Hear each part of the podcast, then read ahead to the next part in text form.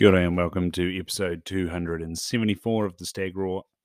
This episode, I'm joined by Philipp Spahn at wild underscore heart underscore hunter on Instagram, or check out the dot wild dot table on Instagram.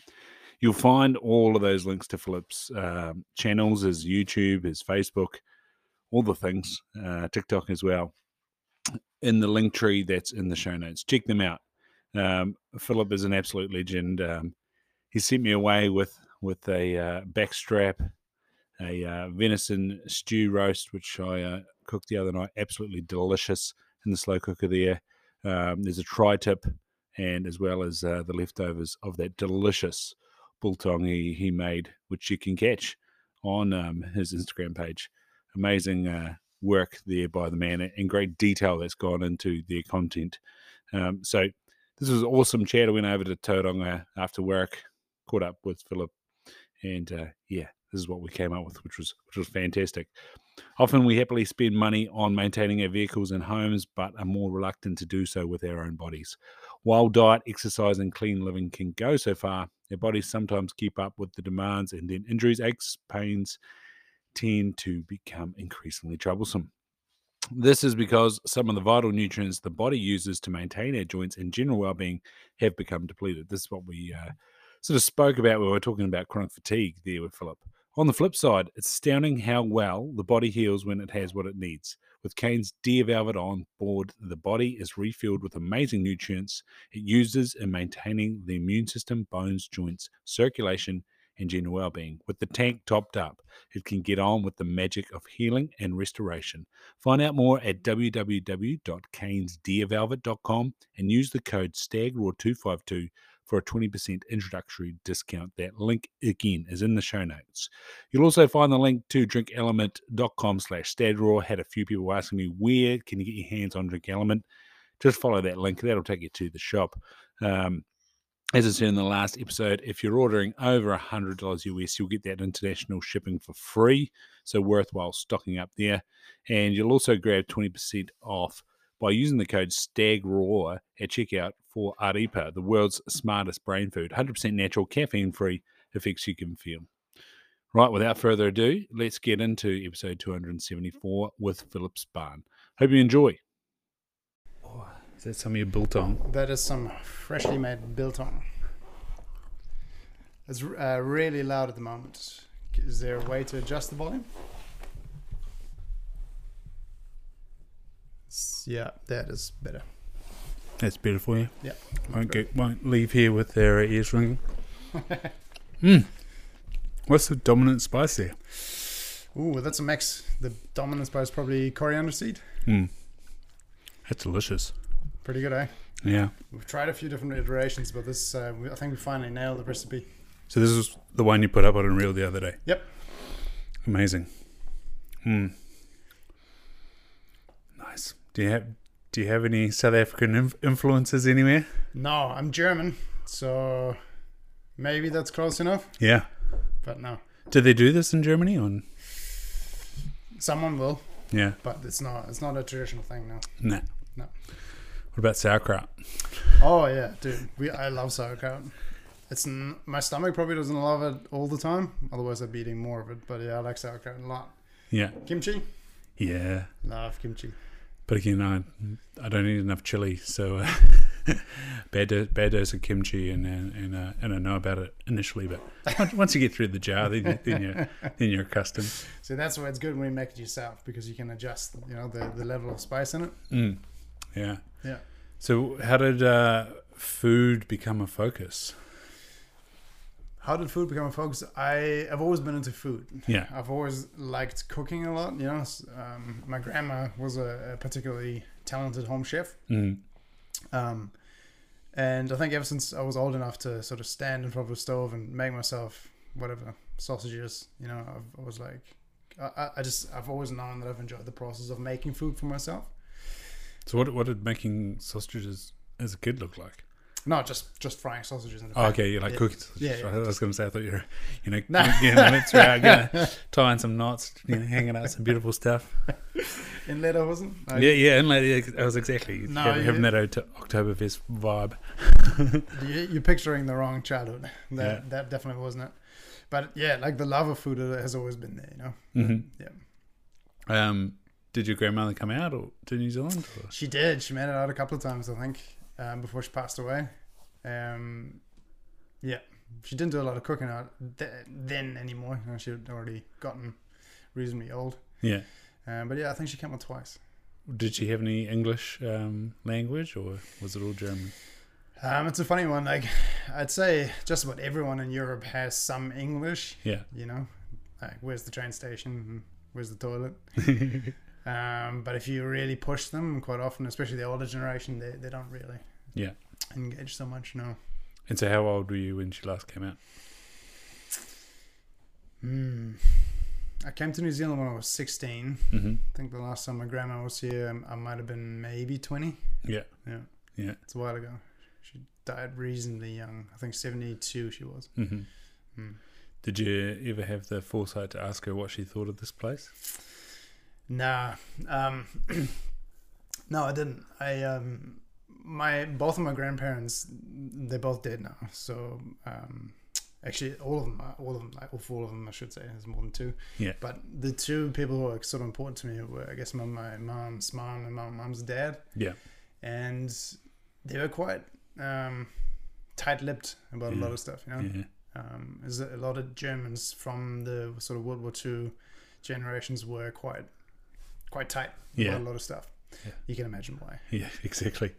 Yeah, I, was, I had a patient today who was American, and um, he had German heritage, but he'd done it done his uh, and Austrian heritage. He'd done his DNA, and he was he was dominated by Italian and French and, and stuff. I ended up telling him about. it. I, I just finished listening to a Dan Carlin talk about. Um, again, unrelated, but it was called the Celtic Holocaust Uh huh. and um, it just this you know the Roman influence through yeah up into Germany, just wars after wars and raids after raids, and just so like you as well, you know, olive skinned Germans, Right. you know, I'm olive skinned Irishman, Right. and yeah, and and exactly that. But he said, you know, both sides of my family came to America in the 1800s, and so they were very much like pleased about that. They were Americans. They weren't. They weren't Germans, and that was a hands-off thing. But yeah, to to um, a generational guilt twice over would it be? Yep. yeah. Yep. No, there's there's a lot of that, and it's. Um, I mean, history is a funny thing, right? Mm. Like if you really look into history, like we have such a narrow like perspective of history. Yeah. You know, especially like when you talk about World War II, right? It's like. It's this like huge thing, as if almost like nothing had happened before Yeah. then, right? yeah. No. The year zero, the Romans have been like. Yeah. I think I think uh, Dan Carlin talking about a good sixty years and four hundred years prior to that. The reason why they had such angst for the Gauls or the Celts was because they'd come into Rome and sieged the the city of Rome, and that was kind of like their narrative to get back at them. Yeah. And that's again like a four hundred year space. And here's you and I talking about seventy years Seven ago. years ago, exactly. Yeah. It, yeah, precisely. Yeah, I mean, people talk about um, Genghis Khan. You know, killed so many people in his reign, not personally, obviously, but his through his armies, that he changed the carbon levels Mm. of the planet at the time, right? It's madness. But no one talks about that. Yeah. It's just because uh, you know World War II is so well publicized and, Yeah. and advertised in, in such a such a way. Yeah. I find history fascinating. You know, like Well, that and I don't know what motivated me to start scrolling through some Dan Carlin, but yeah, I saw this Celtic thing, and then for me being um, half Roman Catholic Irish, half Protestant Irish, um, having olive skin, and like hearing about this messed up situation in in year dot, um, it's kind of like ah. yeah, if I did my genetics, I'd be it's a shambles of Europe, European blood. mm, Yeah, and, and so much bloodshed, you know, and the same with Ireland. He he finishes it off quite good that he had at high school an Irish lady come in, uh, or student come in, um, board with him, and he was playing this war, and the Irish lady said, "Oh, who wins?" And he said, "Oh, the Romans, of course. The Romans always win." mm, And she said, "Well, what language do they speak in Italy?" And, you know, oh, Italian. Said, well, they're still speaking Irish in Ireland. it's just like, oh, that sort of, um, you know, resilience of, of, of a people that just have battled and intertwined yet, you know, and again, the thought I had was like, you know, they're supposedly Celtic and pagan, yet the Catholic religion dominates in the southern parts of Ireland where these supposed Celts are, and it's like, oh, that's in, another interesting, you know, mind mind shift of, of the influence over, you know, two two thousand. What are we up to? Two thousand years. Yeah. Yeah, yeah. History is a. Uh, I mean, we, we could probably spend all night talking about history. You know, when you, when you really get into it, it's just there's so much there that, to unpack. Have you delved much into it in, in your life? No, I mean, I, I just um, we were sort of saying just before we started the podcast. I like listening to information. You know, like podcasting has revolutionized my life because I feel like it's such a um, good way to spend time that you would otherwise do nothing else, like driving. You know, Yeah. you sit there and you can digest information, and I think not all of it sticks, you know. Yeah. But I, but I really like listening to information, and so a certain amount of it always sticks. Like, um, have you listened or read to um, uh, *Sapiens*? Yeah, yeah. What a book, Mm. right? Talking about history and talking about like the shape And, of and things. Homo Deus as well. I read both those. Oh, you know what? I couldn't. Homo Deus, man. I got into it, which is the, the sequel, of course, Yeah. to, to Sapiens, and uh, I was just like, man, this where we're going is uh, scary. I, um, not many people realize that uh, Johan Harari is it Johan Harari? Naval Nahari. Yeah, yeah, is gay and vegan, and there's two chapters in *Sapiens* which really push the vegan narrative that, that I struggled with. Yeah, And then he like hits it home in Homo Deus as well, like, oh, we're gonna look back on the world and our meat eating ancestors as a shame. it's like we get the picture, man. You know what? I didn't get that far, and I'm glad I didn't. yeah, I that, and, and it's because I'd already known about it. Yeah. I think that I like, and I think at the time reading it, I was also listening to a lot of um like Ted Naiman, Sean Baker, uh, what's the other doctor? Ah, you know, it doesn't matter. Carnivore Code guy, um, Saladino. Oh, Saladino. yeah. so like and i think they might have pointed it out that in sapien you know that this was a flaw of sapien so i picked it out really easily yeah, Yeah. yeah. and, and i think i like you know i want to own a deer farm so i have a quite a agricultural view on the world that you know we should be close to our food and i, I find pastoral agriculture is a pretty good way to do it but hey he he begs to differ Yeah, I mean, I, I found that in *Sapiens* he probably sort of didn't push that. Like, I, I knew I didn't actually know that he was gay or vegan. Um, Yeah. Neither one of those things matters to me, but no um, I didn't find that in *Sapiens* he pushed that across too much. I think he just painted a really good sort of, almost like an easy to understand, um, you know, step to step, like um, story of where we come from. And, Yeah. and and sort of dives into like certain things like religion, like why why Christianity, why um, you know all these certain things have come to be and come to pass. Yeah. Um, I think it's, it's definitely a good book to listen to. yeah But yeah, information, like listening to information, um, and actually, like probably Sapiens is kind of a good sort of a transition into into what what I do and what we do, right? Mm. Um, which is creating content around wild food. Um, there's a there's a story there that needs to be told, you know, around wild food. Um, you asked me earlier how I got into into food and Mm. what like what makes food the what did you say what what why is it the thing you're choosing to tell the story about Why is it the thing? Okay, yeah. It's um it's just a it's just a human story, right? Like everyone needs to eat. yeah Um and you know, choosing to create content around that um like I've I've always wanted to create content. Uh, you know, like getting into into into telling a story of something. Like when I I used to be based up in Auckland and uh, fitness used to be sort of my Hmm. used to be my thing. Um and even at that time, I sort of was into a little bit of acting, and that kind of stuff, and tried to. were you in Spartacus I was in Spartacus. yeah yeah. Did you Did you know this? I thought you were, yeah, because like like I said when I was listening to that podcast that you're on, and I was like, "Was the gym you were with was that Ludus?" And then it was just like because I had already clicked, I was like, oh, "That's where I know you from." I bet you it's Ludus, and you're like, "Yeah, it was Ludus." I was like, "Ah, I remember now." And then I was like, "Oh, of course you're in Spartacus too." I was thinking that at this point. I was like, "He was in Spartacus, right?" Yeah, I mean, it was just an extra. Don't don't. it wasn't. Uh, yeah, you'd never pick. The up. whole gym was right. Just about, yeah. yeah. Which is really funny. So you used to come to my gym, right? yeah, yeah, yeah, yeah. I, I did like it. It was just I was a poor student. I, I think I won a month or a couple of months free there. Yeah. I won a couple of um, um, sessions free over the over the bridge at ticket ticket training as well. Right. Um, yeah, it was good. I wanted to go and, and join Auckland CrossFit, and like I've talked to Darren now, and I was like, man, I wanted to come to that gym, but yeah, I just couldn't couldn't make it work at the at the time. Like, yeah, it's it's funny. My financial spending at university was shocking because I like lived in two thousand dollars overdrawn. And I'm like, why the hell did I not live in zero dollars? Right. it just made no sense. like I survived every week, but it was two thousand dollars overdrawn. I'm like, sounds so dumb. Man, that's rough. yeah. When did you um when did you finish? When did you graduate? Uh, so I, my last year in Auckland was 2013. Right. Yeah. Then I started working in 2014. Yeah, right. Yeah. So you left Auckland pretty much almost the same time as I did. Yeah. Yeah. I left in 2012. Yeah. Yeah. How how did did food get you out of um, chronic fatigue or? Ooh, so chronic fatigue, um, it's still kind of there Yeah. sometimes. When I push things too far, it comes back. Mm. You know, for anyone who's listening who wasn't privy to this conversation, I, I got really sick. Um, that's kind of why I left my gym.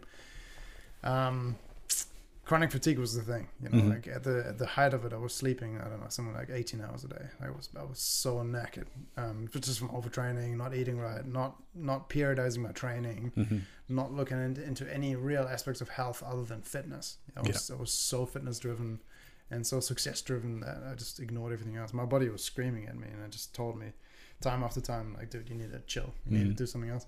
I pushed, I pushed, I pushed. I just had this idea that I could just push through it.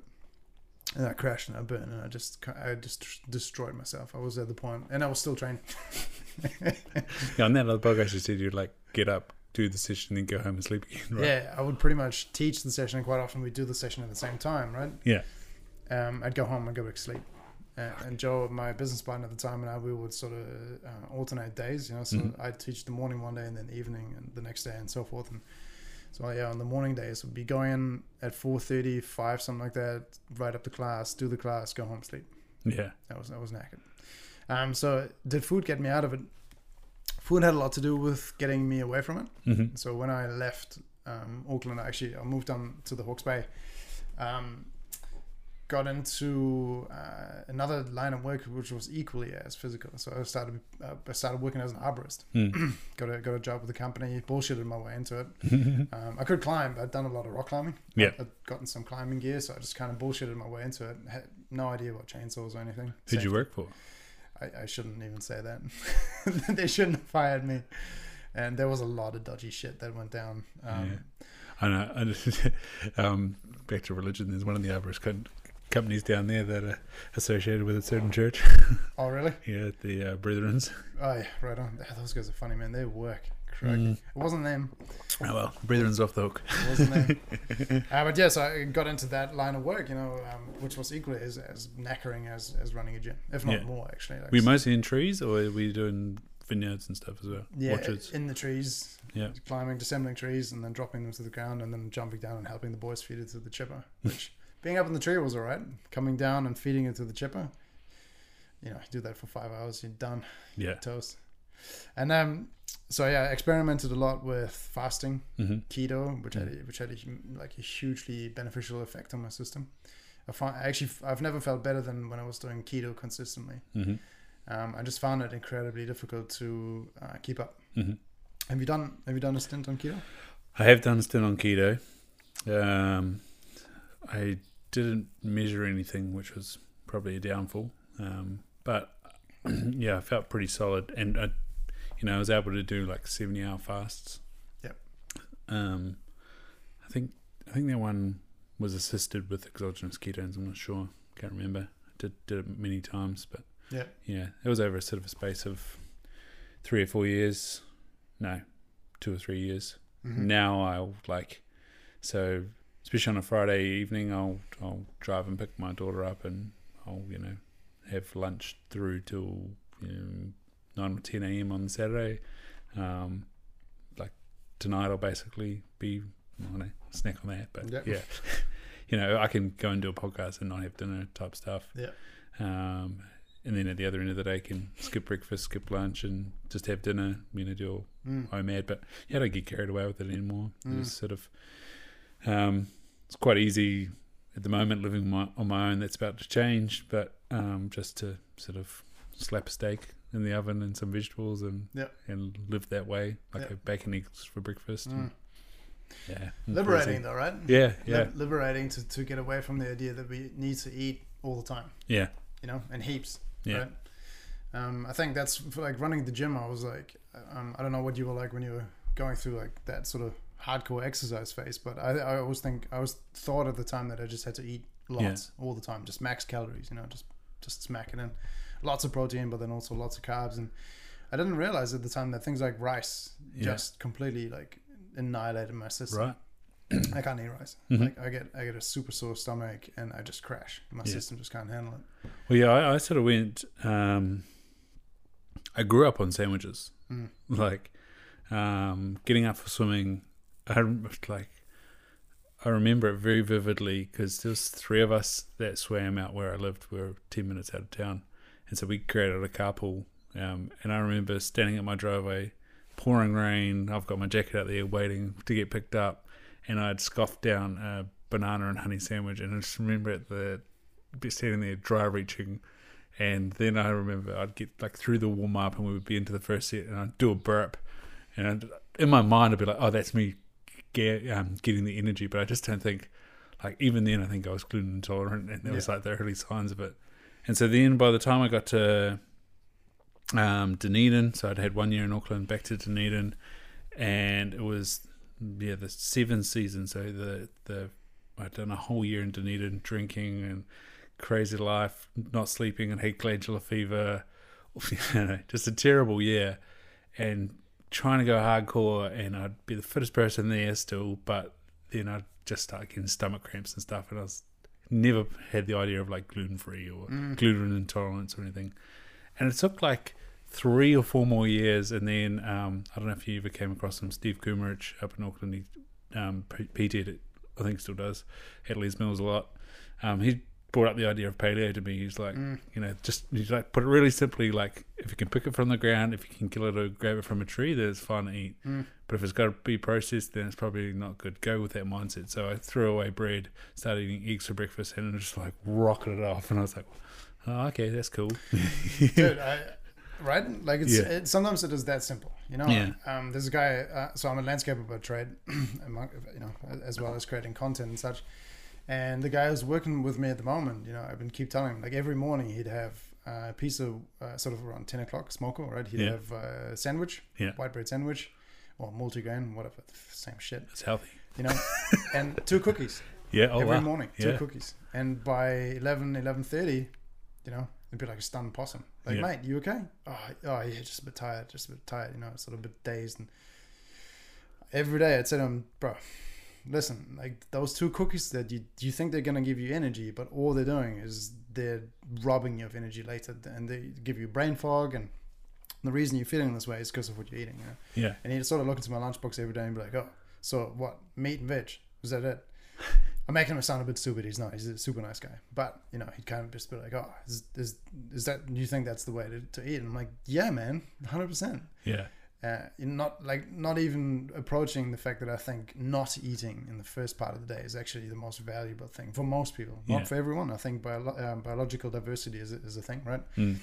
you know we're all individually quite different Uh, so we got to figure out what works for you but i think for the most part taking away um, a breakfast especially if it's sugary Mm. you know and carbs are sugar right to, to your system uh, it improves for i think for most people make a really positive change right Mm. and so like he tried it the other day he was like oh yeah you know you guys what did you say oh your boy's got meat and veg in the lunchbox in, in, in the lunchbox and i was like oh great cool good good stuff you know an hour later he goes you know what i think you might be right Yeah. I'm feeling better. I'm like, yeah, good. How how did you get um, a paradigm shift when you were in Hawke's Bay? Like, did you get facil- facilitated by anyone? I know um, Ben Warren was pretty big around that time. Yeah, yep. I actually went to see one of his one of his um, talks, and I like Ben Warren a lot. I think he's Mm. he's done a lot of good for the country. Um, I don't know, man. I think it was just an accumulation, like reading, obviously having chronic fatigue, and having to sort of educate myself around like Mm. how how do I get rid of this? How do I fix this? How do I change this? Um, food just became my focal point because I, I just noticed the biggest shifts. I could take supplements um, Mhm. and I could, you know, modify other things like alcohol, etc. But none of those things made as big of a difference as The energy source. eating Yeah. differently. Yeah. Yeah. Yeah. Did you look at uh, mold or candida or SIBO and all that sort of jazz? Not so much. Not so much. Yep. But um, I know that that's definitely an issue, an issue as well. Um, actually, you know, seeing as you've sort of looked into this kind of stuff, how do you place coffee? Do you consume coffee? Yeah, I do. Yeah. Um, I've always been a big caffeine responder, which has been nice. As in, like you? Yeah, I, I do well. Um, so in rugby, I'd take 300 megs. Yeah. And it'd be it'd be amazing, and I wouldn't wouldn't have a crash as well. I can hold caffeine for a long time. Yeah. Yeah, so I think probably the half life for me is mm, maybe four hours. Okay. Yeah. So then that means that if I push past 12, I ruin my evening. So I am conscious of that. Like I love the taste. Like Mhm. I, I'm a espresso, no, no, long black drinker. Um, in the morning, I start with a, um, a coffee pot, you know, stovetop thing. Yep. Um, Just black. just black. Uh, my my first one I'll do bulletproof, um, so butter and cream, yep. Or, or you know not always cream. Yep. Um, and then I'll get sort of another cup and a half black, Mm. and at work I just sort of do one Makona and and and yeah that's that's that'll do me. Mm. Um, in, in Tokoro we had a coffee machine. I do one one more. So Yeah. yeah, so I'm, I'm probably getting like four cups of coffee before before ten thirty. Yeah. Yeah, and then that'll be it. And how do you see the mold? Because mold is the thing with coffee, right? Yeah, that's the whole bulletproof coffee Yeah. sales pitch, right? Yeah. Yeah. Now I think um, it was mostly black mold for me, Yeah. um, So environmental. environmental mold. So flooding in Dunedin was not great. Um, Yeah. In Auckland, I lived in Upland in the very dip before it goes up into um, what's the next suburb down? Anyway, along Remuera Road. We were on the south side of that. It was pretty eerie, cold, damp place. Moved out to a nice place in Onehunga and then moved into um, Arch Hill again on the south side of that hill. Mm. Um, we were in a basement um, flat. We used to clean our bathroom with exit mold because yeah, it was Right. just like we'd have a black roof otherwise. Yeah. Yeah, And so you, you notice big shifts and changes? yeah, and and so um, I worked with Dr. Steve Joe in Hamilton, Mm. and yeah, mold was not as bad as as my ex. Um, she had endometriosis, and that, that Mm. took I think it took her maybe nine months to clear mold, um, and then on top of that, candida. Mm. Um, last year, I think post the vaccines, I think I had a bit of a candida surge again, Mm. um, and again that. that base, that's what's interesting. Uh, and I said, "Did you consider that?" And you said, "No." You know, I did fasting and keto, and that was kind of the treatment. And then it was the same with this candida last year. The Right. treatment was cleaning up my diet, getting away from alcohol, getting away from sugar, Right. not fueling it. Um, unfortunately, getting away from legumes. So I love peanut butter. So that meant Mm. no peanut butter for a while, and um, yeah, the rash I had cleared away. My you know feed and stuff improved and stuff like that. So yeah, but yeah, mold and coffee. Yeah, I guess it's a thing. Yeah. Um, No, so I had considered candida for sure, definitely. But it's kind of like what you just alluded to, right? That you know, when you're on a ketogenic diet or Mm. on a really low carb diet, and you leave away things like like alcohol, mm, candida tends to subside anyway. yeah, So- and and the um, uh, butyrate that's in your gut starts to promote those um, positive bacteria that um, sort of burn out the candida and, and SIBO as well. So Mm, exactly. yeah, that's what's you know a good byproduct of this thing, and why it can be healing initially, and then you become more tolerant to more things, and Yeah. you know more um, your carbohydrate spectrum can improve. I think Clafavi talks about that, like carb appropriate eating. Like, do you need Mhm. to be narrowband or expanding? And that's what I find interesting about like Jordan Peterson and Mikhaila Peterson. Like, Mm. they can't get out of carnivore, and it's like. And have they? Yeah, it's it's going to be an interesting ten years for those guys. Uh, it will be. I mean, M- Mikhaila Peterson's story is fascinating. When I listened, I was listening to, it, I was just like, "Holy shit!" Like her body like rebels so hard against most foods that she had to have a hip replacement, right? Yeah, and ankles. And ankle replacement, and like her body was like pretty much like we're done, right? We're Yeah. out. She was dying, and then she just switched to this like extreme diet, which she's been doing now for what, like five, six years, Yeah. maybe longer. And I think her and her mum just eat lamb. Yeah, or beef, right? No, was lamb. Lamb. Yeah. Yeah, And then Jordan, I think he can eat beef as well. yeah, right. Yeah. But there's something to it though. There's something to um, a style of eating. I mean, do you listen to um, uh, Gundry, Steven Gundry? I know who Steven Gundry is. Um, one of the early podcasts I did was with um, a guy that makes suki bands. Yeah. And yeah, one of the photos they had for their early marketing was with Steven Gundry. No, but I don't listen to him. Yeah. Yeah, I mean, I don't promote. I've just listened to a few of his audiobooks, and you Yeah. know, he sort of comes at it from. I, I don't really want to paraphrase what he says, but you know, one thing that he does talk about a lot is like not mixing too many foods together, Mm-hmm. and I think there's something to it. You know, like I definitely find if I eat a meal that has like all the fats and all the proteins and all Mm. the carbs, it's just carnage in my stomach every single time. Whereas like tonight we had um, sausage and salad, Mm-hmm. and I'm good. You know, Yeah. I feel light. I feel easy. I feel clear. It, food is just such a. We've made it this thing, right? By making it so accessible and so. Um, I, I don't know by creating this ritual. It's like oh, you know, you have this. th- Well, at least in the Western world, it's Mm. like you know, this is your dinner, and you have you know, what is it? One meat, two veg type Yeah. thing. Yeah.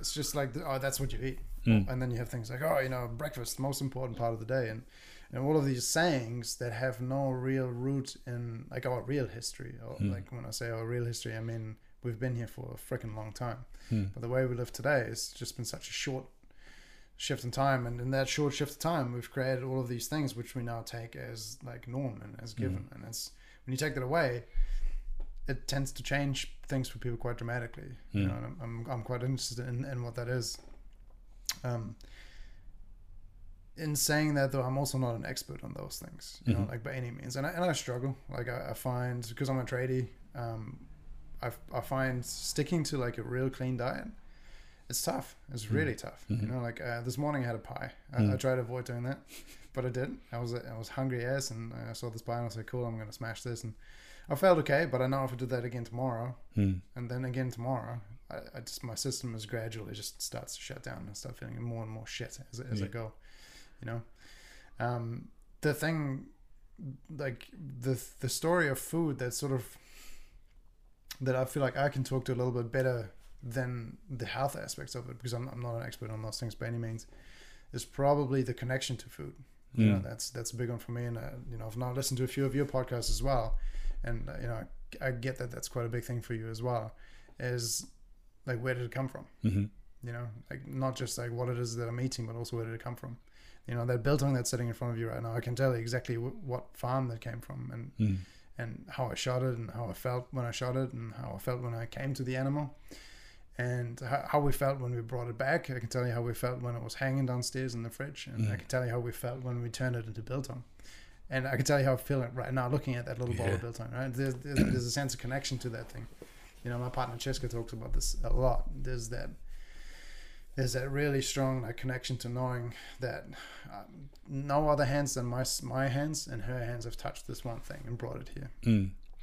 Yeah, I love. Um, like I think I've still got one back steak in my freezer that I'm saving for an occasion. Like Yeah. like back steaks like my occasion occasion one, and I also love uh, getting a little bit of it and um, carving it off and and ser- serving it as gaz- gazpacho. Yeah, yeah, yeah. Yeah, and like I, th- I think that's like one of the best ways to serve back back steak is like here, just have it like like same if you caught a tuna. Yeah. That day you'd be like like here, let's have ceviche. Right. Like it's I find that's the same thing with with venison.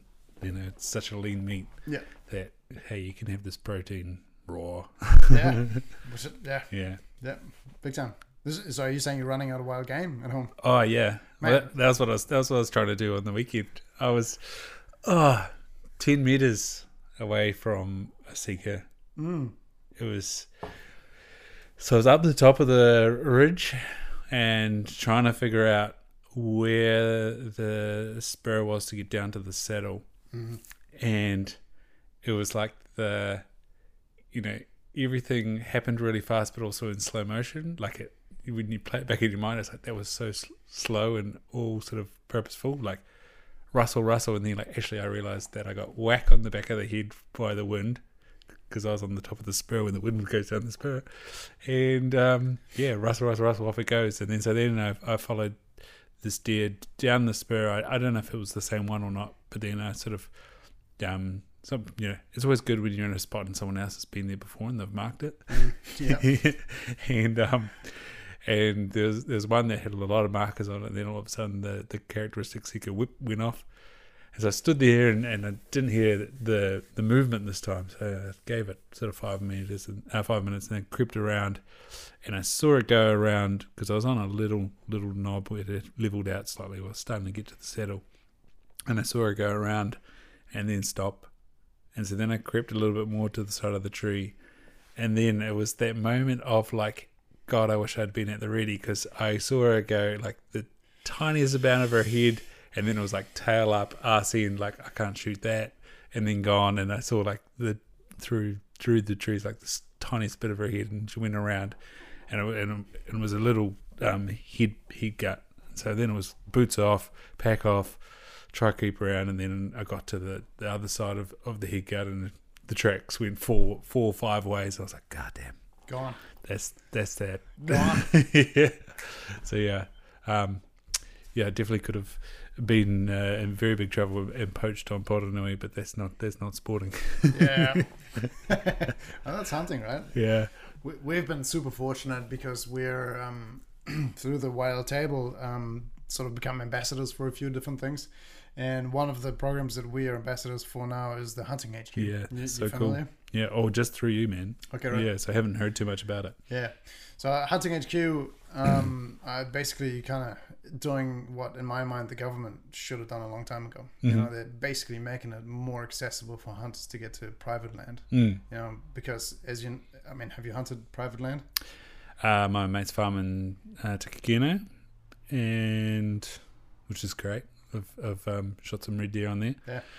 And we went to a fallow block in Wanganui. Yeah. Yeah. It's a lot easier, isn't it? Oh yeah. And and so many opportunities to Go, ho- hone your hunt. go again. Yeah, go again. That's right. Yeah, like um, a whole day bow hunting, get, getting to full draw but not being able to let go, Mm. and then the next day taking my rifle out Mm. and, and missing it thirty yards, going shit. but I just walked over the hill And there was another one. Yeah. instead. Yeah. Do it again. Yeah. Yeah, and it's not like it's not the same experience as what you were describing before. Um, I ha- actually haven't been able to hunt because we've been producing content for the last couple of years. I actually haven't been able to hunt like how you were just talking about that sika hunt, Yeah. and I miss it. Yeah. You know, I, I, sometimes I miss just being in there and getting skunked, right? But but coming close, and it's not because I don't want to be successful, but it's just that's hunting, right? Yeah. That's real hunting. yeah. But if you're wanting to live out of the freezer, which we do, you know, we hardly ever buy meat. um, having access to private land Mm. is kind of what makes that possible. Mm-hmm. you know, because if you wanted to feed yourself solely from venison and all you're doing is public land hunting, Mm. man, you'd have to go a lot. you have to be very good Yeah. and very strong to carry all that stuff out, right? Yeah, Because yeah. sometimes you're going to go for, um, you know, kilometers at a time with a whole deer on your back, and you, you know how grueling that is. You know, Yeah. I did it in the Kaimais last year, and that was I was on the face, and so I was, and I knew I could get it to a chiller, and so I was like, right. I think she was uh, first fauna, so she wasn't too big. Yeah. I was like, all right, I'm going to do this. It was it was slightly sore, but yeah, worth it. It's so worth it. Yeah.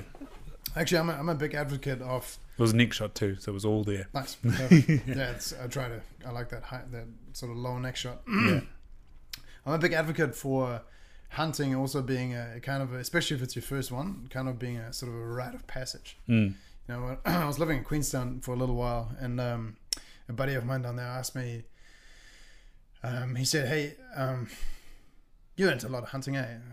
Yep, evidently. And he was like, I, "Would you take me out for a hunt?"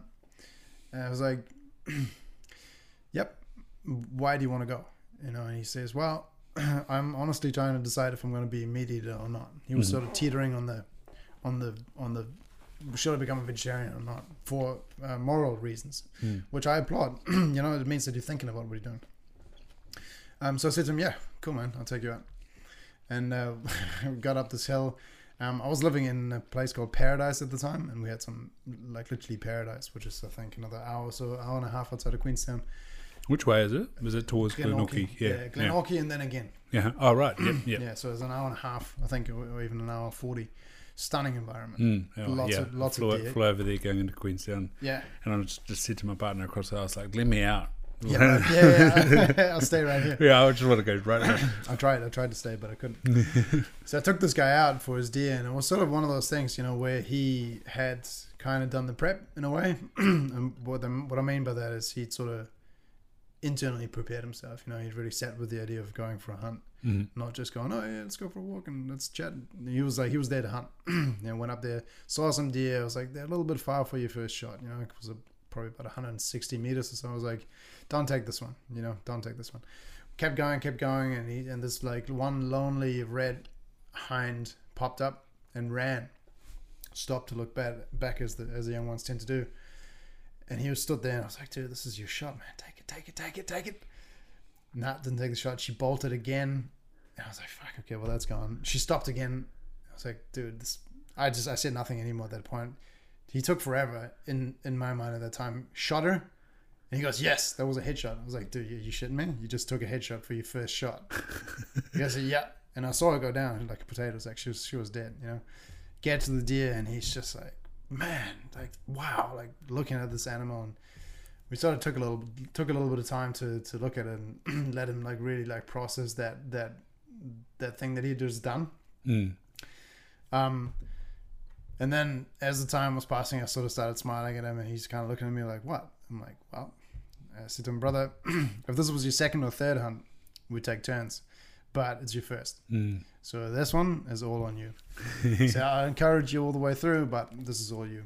You know, and I, I would do the same thing with any anyone who was um, so capable of carrying the whole animal out. Yeah. And like it was the thing, you know, he carried it out, and anyone who's had a whole deer on their back knows what that feels like, right? It's cutting Mm. into your shoulders, it hurts, blood's trickling all down into your pants, you know, ticks. Yeah, you had, you had ticks down there, right? Yeah, ticks. Yeah, we're super lucky in this country with ticks, but anyway, it's a you know it's a hard experience, right? It's, it's not a it's not for the it's not something you do do all the time, or even most people aren't even exposed to ever really. And he got to the bottom of that that hill, and he just put that deer down, and he was like, "Man, you know, thanks, thanks a lot, thanks a lot for the experience, thanks a lot for like guiding me to this animal and like making me realize that I can eat meat." Mm. Yeah, I don't think he's ever gone hunting again since then. He went back to Germany, but that was a powerful experience, both for him and myself. hmm And um, I, you know, those those moments, like I, I, like I put a lot of value in that. Mm. I, I think so many people are so disconnected from food today. You know, even the the thought of like growing a carrot and then harvesting that and putting it onto your plate to most people is just like totally foreign. Mm. Is which I find scary as shit.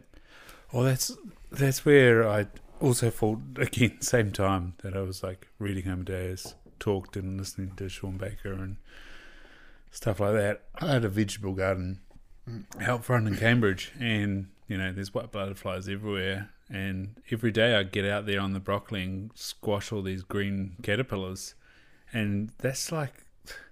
That's my like one thing with the vegan thing. I was like, "Have you grown broccoli? yeah, for sure. It's fucking Yeah. impossible." Oh no, nothing dies. yeah, No. Yeah, you're right. Everything dies, man. Like just because it's a caterpillar not a deer. Right? Yeah. What's the fucking difference? I killed hundreds of caterpillars. For sure. Because they're trying to eat your food, Yeah. right? The the whole vegan thing is such like I said before, I, I, I appreciate anyone who thinks about their food. Right? Yeah. And I think that And, and, and like vegans and hunters are probably closer than people that go to the supermarket Exactly. and mindlessly go shop in the middle. that's exactly what I was going to say. Right? Yeah. In philosophy, because we're thinking about what we're eating, right? Yeah. And there's a there's a moral standpoint that you take and you say, well, I want to go get my own food, or okay, fine, I don't want to eat meat, but I'm going to, you know, eat things that have a certain moral value. There's there's more correlation there than between someone who's just going to eat whatever. It's like, oh, whatever. Like, That's, that's the thing as well. Putting a moral value on your food. Mhm. Like the moral value from the perspective of your hunter is I played the hand in that. Right. I shot and killed the animal. I potentially butchered the animal. I potentially rested and prepared and optimized the animal. Mm. And, mm, you know, you and I also want to put it on the table and share it with people and, and create that environment. Fully. Yeah. right? Yeah, it's a it's a huge process, and it's uh, I mean I can't encourage people enough to to just which is the whole point of why we create content. I mean, it's not just because um, it's fun to do. It's it's telling a story of uh, you know reconnection. Mm. Um, and if anyone who's, who's tuning in or who's listening or watching watching what we do, it's about connecting to your food and everything that comes with that too, right? Because it's, ultimately, it's not just the food. It's food to me is like, well, I mean, put it this way: if you say to me, "Hey, uh, do you want to go for a hike?" Most likely, my answer would be "Mm, probably not. Hmm But if you said to me, "Hey, do you want to go for the same hike?" But at the end of it, there's a deer, I'd be like, "Yeah, when, when are we gonna go? You know, Mm. Right, let's go." Yeah. You know, what, and what I'm trying to get at for that is, is not that I don't think being in nature on its own is a beautiful thing. It is, but for me, the point is to like go and con- really connect with it, right, and really like delve into it. Mm. Do you know what I mean? Yeah. Um, Lee Perry from uh, what's it called? Wild. No, sorry, Lee. He makes knives anyway. Yeah. Yeah, he was talking about hunting as you're actually out there observing nature. You know, every aspect of it is, is observation and slowing down. And, I. I was just listening to that very pod, very podcast, and I liked what he had to say a lot. Actually, I, I appreciate guys like him a lot because he's seen some stuff, you know. Mm, oh, shit, yeah. oh yeah, right. You can hear it when he's when he's talking. yeah. and he's got a lot of like very pragmatic wisdom in what he's saying and i really liked the way he was talking about hunting and what it all entails Mm, for you to be that present with something you know that you've got to really use all your senses mm, there's a lot to that mm. i really enjoyed that podcast that was, that was a great episode No, he's um, one of those people that I'm, uh, that I'm stoked to have met in, in Taupō. Like, Mm. um, what's, gosh, uh, the tripping on trout introduced me to him in lockdown, uh-huh. and then so we've been sort of messaging back and back and forth on Instagram, and then it's like um, I got to meet him at the Six Show, and then uh, saw him again at the NZDA shoot at Taupō, and then I was like, mate, I want to do a podcast with you. He's like, oh, what do you want to talk to me about? I was like, I know you are interesting. Yeah, I know you got an interesting talk. Like he told me that knife making was therapeutic for for the things he th- things he had been through in the past. Now, now of course, on the podcast we didn't necessarily get too deep on, on things that he'd been through in the past, but um, yeah, like you say that the wisdom that he got out of a, of a life like that, you know, Mm. is is pragmatic and, and applicable, and that's why even when he said with his um, sort of consulting job, it's just like a fresh pair of pair of objective eyes to give pragmatic advice. Mm, yeah did you have a um, a mentor when it came to hunting Nah, which is um, yeah, probably been a downfall. Like, I th- I think like with Paul Michael's um, hunting blueprint, I might might get that because that was that was exactly the thing that again with, hit home with me on Saturday was. I'm at the stage now where I can go out and get into where the deer are. Mm. Um, I've been seeing a lot of deer on my on my trips, Mm. but the uh, setting up the situation to hunt them and, and you know increase the likelihood of actually being able to take them Mm. is still not quite there. Um, so the Kaimai red that I got, it was, it was again seeing seeing the terrain, walking walking the terrace, coming across somebody's game camera over a wallow, going, "Hey, this is a great spot." you know, again, like I was saying with on Saturday, you know, walking a, a track that somebody else has gone, you're like, well, you know, I've identified the terrain that's Mm. popular, and um, then I got past the wallow, and, and not too far there's there's a skid mark, and I was like, oh, there's there's a deer around. So that that kind of was enough to recognise that there's something close, Mm. piqued my interest, and then she had been sitting in the supplejack, and she did yeah did the bolt and looked back, and she stood behind a punga, and that's why I had to take the neck, neck shot, and yeah, and it was only thirty meters, so it was great, Mm. but it was it was still like a things fell into place for me type thing. Mm. Whereas when I went back in Easter, you know, the again I was like following trails, finding fresh sign, and then walking out. You know, you see the the arse end of the red deer bolting through the supplejack, and you're like, damn it, Mm. that's that's annoying. And the same with many missions in the Kawekas had a um, two deer run off in, in the Ruahines the last time I was there in, in Awatiri and like it's just like ah um yeah Awatiri was like beneath Longview hunting around this place like deer sign everywhere Mm. came down there's a big clearing beneath there creeping in and yeah the whole like into the clearing wind changes there she goes. She barks runs around does a full circle around the clearing goes in behind the tree and i was just waiting for the gap. But she she knew what to do. She just like bolted it through the gap and out and away. And i was like ah again realized ah and then again um, found a spur went up the spur again sign everywhere you know smelling stag seeing stag and then i see him just cane it up the hill Mhm. and I'm like, ah, god damn, I'm in the right place, but how do I get on top of you? And that's probably why he lives there, because you can't get on top of him. Yeah. Yeah, I mean, it's um, the reason why I ask is because I find it. Uh, like, I didn't have a mentor either when it Yeah. came to hunting. I did it all on my own, and the same as you. Like, So where did you join, in Auckland or when you went down south? no, down south. So I got my first rifle in the Hawke's Bay in Napier. Yeah. Started hunting down there, but really got into it here in Tauranga. Where did you go down in Hawke's Bay?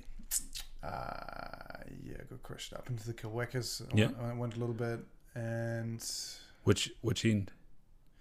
dude, you know what? I Did you go to the Mohaka or Napier Taihape?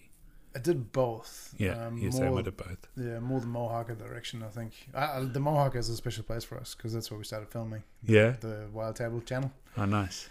Beautiful, man. Have you tried fish the Mohaka? No, no. Um, so Dave Perry and I, um, another Perry, um, we New Year's for New Year's Eve, um, we walked to Makino Hut in the dark. Um, had New Year's Eve there. Ate the backstraps of the um, venison Sika yearling I'd shot the, the week before at the Mm. other end of the Kawekas at, Mm. at Macintosh. And then we sort of, I think we had two nights up there mucking around getting squealed at. And then we walked down into the Makino, um, stayed on a biv down there, um, hunted a little bit of the Mangatanoka, and then we walked out. And the whole time we were clearing the trap line. So I think we cleared like 26 rats, um, bunch of stoats. Um, got to Tapuia Lodge. There was four um, field just out front of the lodge. Oh yeah, cool. And then we went down a bit more, and there's, where the river kind of turns back of its on itself, there's a little shallow, and there's half a dozen juvenile field like canning it around, and of course all those pools there. I think I Yeah. think Justin Amos just released his YouTube channel and he's fish fishing in there. Yeah. And yeah, there was just like trout all, all through there. That's same a- same when we were up in the Makina, there was trout in the Makina. What an area, eh? Yeah, just- and and feel in the Makina. Yeah. Oh, for sure. yeah. Yeah. It's, it's a stunning environment for sure. Yeah. Um, yeah, we I I, I, I I bit my teeth, man, on so, like on that terrain and trying to. I think, you know, like when it comes to um, like learning how to hunt, like I kind I wish I had a had a mentor, Mm, me who- too. someone, but someone older. Mm. You know, not someone, not a peer.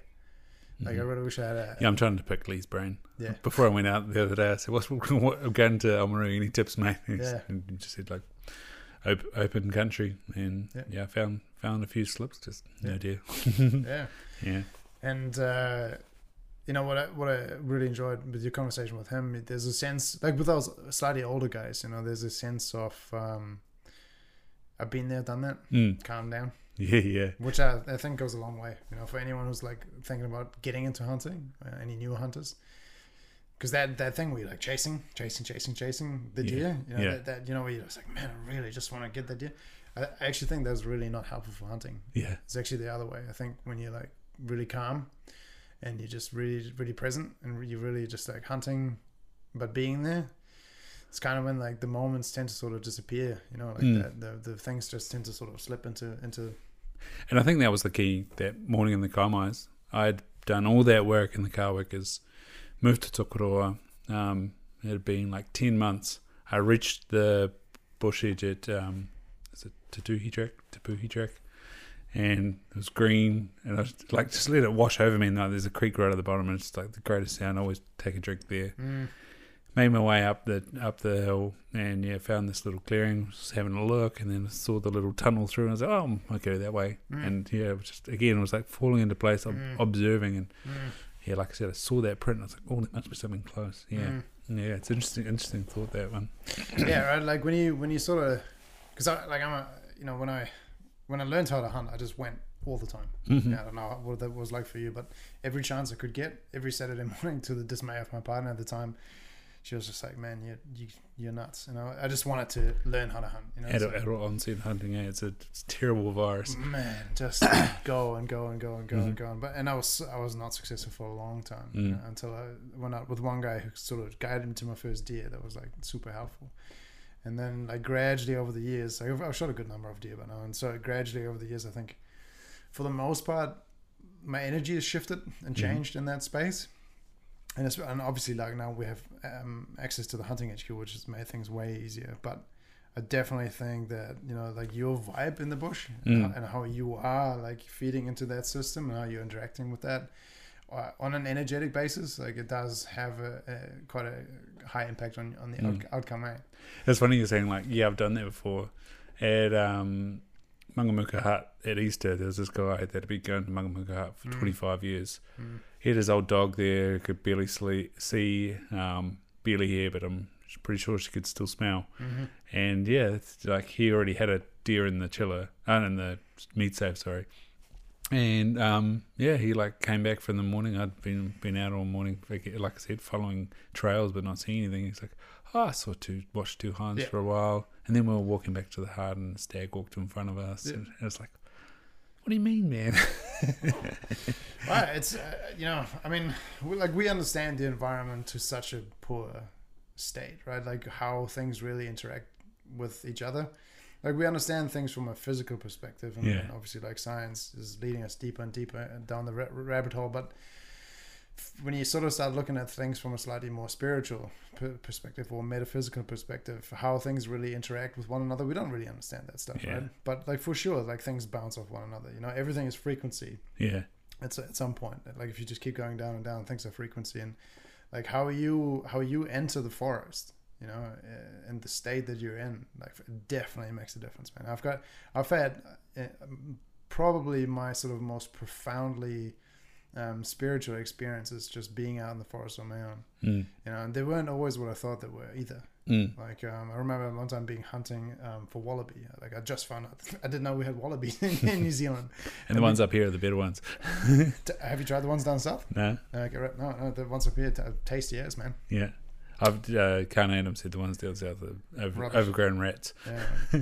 Mind you, a lot of people say a lot of things, and I tend Yeah. to disprove them when I cook them properly. Yeah, It's. Uh, I remember being wallaby hunting, and I was I was like so hell intent on getting a wallaby. I went right back to the beginning. You know, Mhm. just like beating my head against the fucking tree, like trying to get one of these wallabies. And I was out there, I was hunting. I had my 17 HMR. I'd gotten a permit to hunt them yeah. with rimfire on DOC land. I'd done all the due diligence. Do you have to use 17 HMR or, you, can you use 22? No, you can use 22. Yeah. I, I just much prefer the 17 Yeah. HMR as a caliber. Um, it's it's my go-to Yeah. small game caliber. Um, and I'm out there and I'm out there. I'm hunting. I'm hunting and like hours and hours and hours and like that time is drawing. But you know when you've just gone too far, 10, Mm. 10 a.m. usually 11 a.m. You're just like, come on, man. Like, Oh, there's 1030, deer. I've shot a couple of 1030. no, no, it does happen, right? It does, ha- it like winter time for sure, but Yeah. like generally in summertime, like when you when you Oh, summertime. when you go to ten, like the animals are going to bed down. Yeah. Like you've, you're too late. You've Yeah, messed it up. you're, you're sweating your ass out. You're like, yeah, they're not doing it. They're not out here.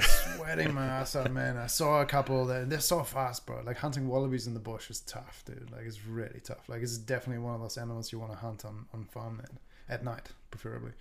But I couldn't find one, you know. And so and then it started raining, and I was just like, ah, like what is this? And then I just had this moment of just going, ah, you know what? Okay, whatever. Cool. Mm. I'm just gonna I'm just gonna enjoy this walk out. I unloaded my gun and I put it away. I was like, even if I see a wallaby, uh, whatever, it's gone. And then like smack bang at that moment, I run into like a particular mushroom that I that I really like harvesting. You know, we have um, enoki, um, Right. what are they? Um, velvet shanks. It's unbelievably beautiful mushroom to eat. Yeah. Bright orange, like you see them um, in that particular. Was They have a stem or no? yeah, they have stems. Yeah. yeah, they grow on old wood Mm. like dying, decaying wood, uh, saprophytic. Um, and I was just like, cool, like this is why I'm here right now. You know, I didn't like I didn't come here to this piece of forest right now to get a wallaby. I can't. This is Mm. this is what's here for me right now. And it was a it was a liberating and peaceful moment to just like harvest those mushrooms and just go Mhm. okay like because I, I I don't know like to, I have a quite a sort of a spiritual I guess outlook on on hunting. You know, it's not just harvesting meat; it's also interacting with nature and. In that moment, I was there for mushrooms. Right, Mm. wallabies just wasn't on the cards for me that day. And when I just relaxed into that moment, and I just appreciated that, and I just took those mushrooms. I was at peace, Mm. you know. And I think like hunting is quite often the same way. Like when even when you do end up shooting an animal, like if you're pushing it too hard, right, and you're chasing it too hard, like quite often you, you miss eh, you miss those moments, you miss the Mm. opportunity. I think that's how I connected with you, was uh, when you spoke at NZDA Tauranga here, Mm-hmm. or Bay of Plenty. Um, Were you we- there? No, No. because uh, Siriki had put it up on on the on the page and stuff Gotcha, like that. gotcha, gotcha. Um, where, where how did you sort of learn about New Zealand fungi? Dude, uh, lockdown. Lockdown. you know, like lockdown to me was such a gift, man. Like, and I, I, I say this with all um, respect to the virus and people who've lost their lives who gotten who gotten really ill. To me, uh, the lockdown was a gift. It was, Yeah. a, it was a break. You know, like I, I'm a landscaper by trade. I work really hard and I'm quite quite knackered a lot. So to me, to have a month off, and, or however long it was, six Mm, weeks, yeah, whatever, yeah. whatever it was, um, and to make a bit of money from the government and not have to work was just was just a blessing. And like I was living in a house at the time with three other dudes, including my brother, and the, the, those guys like didn't get out of bed until like one or two in the afternoon. They were just like, yeah, you know, fuck it, this is like full on holiday. We're gonna sleep. We're gonna watch TV. We're gonna play video games. Me, I was out there every single day. I've got two dogs Yeah. you know, you, who you've met. And I was just like, I got to walk them. So I had a bit of a look at the topo maps, you know, that I use for hunting around where I was living. I was like, hey, you know, if, if I just follow these parks, I can actually get from one park to the next. I can be out there quite a lot. Yeah. So I took my dogs and I went and f- I noticed that there was um, just white field mushrooms popping up, hmm um, uh, agaricus. And I looked at it and I was like, "Ah, I've, I've Yeah, because I was, I was on the farm. It was drought still, but there was still they Yeah. were still coming up on the farm. Yeah, It, was, it was actually a really good year for mushrooms. Yeah. You know, since then I've noticed that not every year is a really good year for mushrooms, but that year was great for mushrooms, which again to me it just aligned for what I wanted to do. Mm. And so I picked these agaricus, and I took them home, and I didn't eat them. I was too scared. yeah. Did some research, looked at them. Okay, it's like white mushroom, pink gills. No, no, like I was onto the right ones. Went out again the next day. Do you, do you know that there's the white mushroom pink gills with the ring around it? That there is a um, poisonous version that has green spores, but it's probably not in New Zealand. Right. When I was in Australia, I saw that one, Really? and I was like green on top as well. And I was like, "Oh, that's that one." yeah, yeah, yeah. I mean, you got to be careful for sure. Yeah. you know, and that's why I, I didn't eat the first batch. yeah. But I went back. I got those mushrooms. I ate those ones. and I was Because the like- brown gills, you're like, "How good?" yeah, yeah, so they start off pink, Yeah. and then they go brown. And uh, I mean, yeah, for anyone wanting to get into mushroom hunting, like, do be careful. You know, do do your research. But field mushrooms is like the easiest place to start. Like, you're gonna get the right ones. If it has white gills, don't eat it. Yeah. You know, it's, that's a, that's a really important point. I started with those, and then I just like started making my way through all these different parks. And I started. I think I learned to identify ten or so edible mushrooms, Mm. all of which I found, and on my walks through the parks. Wow. Uh, and I was just like, this is such a gift, you know, like being uh, having this like time to walk and to like explore Mhm. nature, and then really to like dedicate myself to learning this one thing because I can't do anything else. Couldn't go fishing, couldn't go hunting. That that was my thing, and so I taught I taught myself that, and I'm you know I'm so grateful for it because now it's just added this whole other string to my bow that if I go through nature and I can't get my hands on on this, well, I stumble across that instead, and I, you know mushrooms super Yeah. tasty right super healthy as well What about the foliage? I saw um, Adam Alphajack. He was um, Adam Jackson talking about uh, kawakawa, how the fruit's about to start coming out. Yep. Yeah. yeah so I've, I've done a lot of different things So it's, sort of one of my biggest things is i can't sit still and i always have to like try different things so um, i got a book at the time called the wildcraft cuisine Mhm. by a guy called pascal Baudar. he's a, a belgian fellow living in the states who does a lot of like wild crafting so he makes uh, wild vinegars wild, wild alcohols like wild beer all that kind of stuff all from foraged ingredients got his book um, did even did a little online thing with him and so i made uh, kawakawa mead fermented honey. Wow. Yeah. was great. So, so beautiful. And uh, that that kawakawa flavor really really complemented that that drink a lot.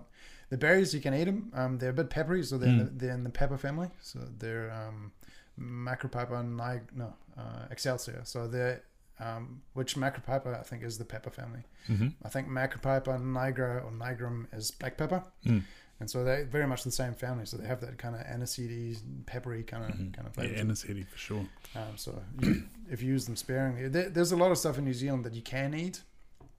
Although I found for sure that um, most of the things that are easy to find, and that tends to be on the fringes of urban environments, tend to be European things. You know, like um, even the mushrooms that we're talking about, a lot of them have come through the roots of European trees because a lot of fungi, have that sort of mycorrhizal relationship with Mm. European trees Mm. that brought the trees here and brought a lot of those mushrooms with as well. Have you Um, gone down truffle hunting with Charles? I, I have gone truffle hunting. I've actually found wild truffles as well. Wow, nice. Yeah, um, With your dog? it's rare. No, dude, I was landscaping. I was digging, Right. uh, and this I came across these white little things on the ground. I was like, shit, man, these these things are truffles. Yeah, I yeah. couldn't believe it. Not as strong as as a as a like a, one of those like French Mhm. truffles. Um, but yeah, that that to me is a little bit too manicured. You know, the whole truffle. Have you been to a truffle farm? No, I, it's it's like one of my. If I ever have a farm, have a block of trees that they have truffles on them. Do you want to Yeah, some truffles? Yeah, I mean, it's a, yeah. I want to have an orchard. have, You know, pigs and chickens running through them. yeah, Yeah. yeah, that's that's our dream as well. Yeah. Yeah, and um, chicken tractor. Yep. I need a chicken tractor because my um, well, my girlfriend claims she's scared of chickens, but on Saturday, Saturday uh, Sunday, I caught the hen and she petted the hen, so I'm uh, less less convinced. yeah, Yeah. chickens is a big goal for us too, man. I really, really want to have some chickens. And hey, like now eggs are becoming more valuable by the day. Mm. So yeah. um, You're talking about mentors, uh, the farmers. That was Murray Matushkas, and um, I've just got the Sika by Banwell, so that's going to be the next series of Big Game Records that I do. That's that's Big Game Records Volume One. So, of the third third book I'm reading out, of finally got to Volume One, but um, a lot of the photos are from Murray's farm, and and I think um, the fourth or fifth trophy is is this one that Murray net gunned, and they took to the farm and bred their sort of um, sika stock out of. okay, Um, so yeah, I'm hoping that I can read the chapter with Murray and get his opinion, but we'll, we'll watch this space. But yeah, someone like that, you know, when you're saying about, oh, I've been and done it, meeting someone who's 87, um, hmm has broken in a sheep and beef farm and turned it into a deer farm and then created a destination farm, which is my dream. Like he was basically when he I started talking to him about a farm, I said, "This this is exactly what I want to do." And like like I say, when you're in the bush, your energy and your vibe tends to relay back, and I think that's quite similar in the world. And like you know, Murray just came in as a patient, and we got talking about deer cool. yeah, and Yeah. then I was like, I know who you are. I was like, you made all those awesome statues. You know, I've got photos in front of the Wapiti statue with my Yeah, with my antlers out, and you know the the Tekapo tahr, and yeah. and actually in the shed there's the the uh, plaster mold of that Tekapo tahr Mm. with with real tahr horns because he's got tahr on the farm, and a zebra and a bison. All those all those things that you can find. They used to, they used to have back, black buck. Right. Yeah, so he's part of the Hamilton Zoo's, um, I guess, uh, acquiring of, of black buck, and yeah, he had some on, on the farm to hunt back in the day. Really? Yeah, Wow, yeah. fire up, man. Are your uh, grandparents still alive? Um, both my grandmothers are. Yeah. Yeah, my my daughter's pretty lucky. She has uh, got four great grandmothers. And uh, she still has one great grandfather. Yeah, and um, my mum's dad met my daughter as well. So I've got a really cool photo of when she's she's not even one on on his lap and with my grandma as well. So yeah, Yeah. Um, my grandma is turning ninety one or ninety two this this year in March, and my other grandma is eighty six, and my granddad lived to ninety two as well. So. That's why the longevity things are focused. I want to be uh, strong and fit and uh, not deteriorate if, if I'm going to live into my 90s. yeah, man. Well, um, a c- a couple of different directions I could go there. Like, do you have much of a relationship with your with your grandparents? Yeah, so particularly the ones in Invercargill, uh, I grew up with. Um, my granddad, he was um, good swimmer. Um, he was the sort of head coach, and life member of Southland and Budahuki Swimming Club that I grew up in. Then mum followed suit and same with my uncle. Um, Yep. When we go camping in Glendhu Bay in Wanaka, um, so we've, my parents have actually planted a kowhai tree at the the campsite with you know Graham and Murray Mulligan going there since 1964. Wow. Um, so yeah, like they'd come camping with their caravan, and you know, I'd have holidays and stuff with them. Um, my family would go off to rowing up to Lake Ruataniwha and I'd stay behind in Invercargill and go stay with them. So yeah, Cool. I was really close with them growing up. Um, and then, yeah, coming home, uni holidays, still lots to do with them, Christmas with them. Um, Do you ever ask, you know, on their sort of take on longevity? no, yeah. And that's that's what's um, interesting with my grandmother now with, you know, it's probably beyond early cognitive decline. Right. She's into dementia. Yeah, I don't know. I don't know if she could articulate it or not. Or, or yeah, it'd be, yeah, it's something I should ask her. And then same same with my gran. I find really interesting. Like she's eighty six, and always had this chronic blood pressure, which is a real stressor. And at eighty four, she got diagnosed as celiac, which kind of justifies my gluten free stance. Right. Um, and yeah, uh, blood pressure medications, I think all, or she might have one, all removed, blood pressure under control. Uh, off statin, um, her inflammation improved. She'd had a bypass and, and things like that. Um, and yeah, she was partly would have been the surgery, but yeah, very arthritic and rheumatoidish after that, but has improved out of sight, and now she's like sprightly again. Eighty six, walking around the hills of the top of the hill of Dunedin where they live, Wow. and yeah, it's probably a good question for her because yeah, and also come off her glaucoma medication. I Mhm. think that's probably again linked to the metabolism And and that's all through just getting off. off gluten. Off gluten. Yeah, yeah. So it's, you know that inflammatory load over a lifetime. Yeah. Yeah. It's a it's a fascinating one, man. I, I mean, my dog. You know, I, I got a Labrador who's going on twelve now, and um, wow. Yeah. she's she's in good nick. You know, she's moving around. But when Charlie turned, not to compare my dog to your grandma, No, that's fine. I, I understand the analogy. it's just my example. Or like my outside of my own body is my like closest observable um, example. When she was, I think, maybe seven or eight, you know, she used to play a lot of fetch with Charlie. Mhm. Labrador likes to get balls, throw a lot of balls. One day she caught a ball and she her hips just gave way, big Mm. yelp, and like I couldn't see it coming before that though. She'd already started limping, uh, but then I took her to the vet, and the vet was like, "Yeah, you know, bro, uh, happy life, short life." I was like, "Are you telling me that my dog's like bucket?" Mm. And he was like, "Yeah, you know, Labrador's hip dysplasia, not good." Um, hip dysplasia is essentially Labradors have quite uh, shallow acetabulums, hip sockets, hmm and so I know about acetabulums. right. Had mine operated on. Oh, really? yeah. Yes. Well, actually, no, my femur operated on. I know. I nearly snapped the end off of my acetabulum Where the two join. where the, my hip just been Yeah. bashing on it for Yeah, year on year. Yeah. yeah. So the vet was pretty pretty much telling me the game over, right? And I was like, you know what? I've changed my diet for the better, and I've I've changed a lot of stuff in my health. Um, why am I feeding my dog kibble? Because it's Mhm. all I was feeding them at the time. You know, for some reason in my silly brain, the two hadn't linked up yet. So I changed her diet to a raw diet, Mm. and lo and behold, a couple of months later, she's good. You know, Mm. she's jumping back to the truck. I mean, in all fairness, she's retained some of that damage, so she doesn't like jumping and stuff.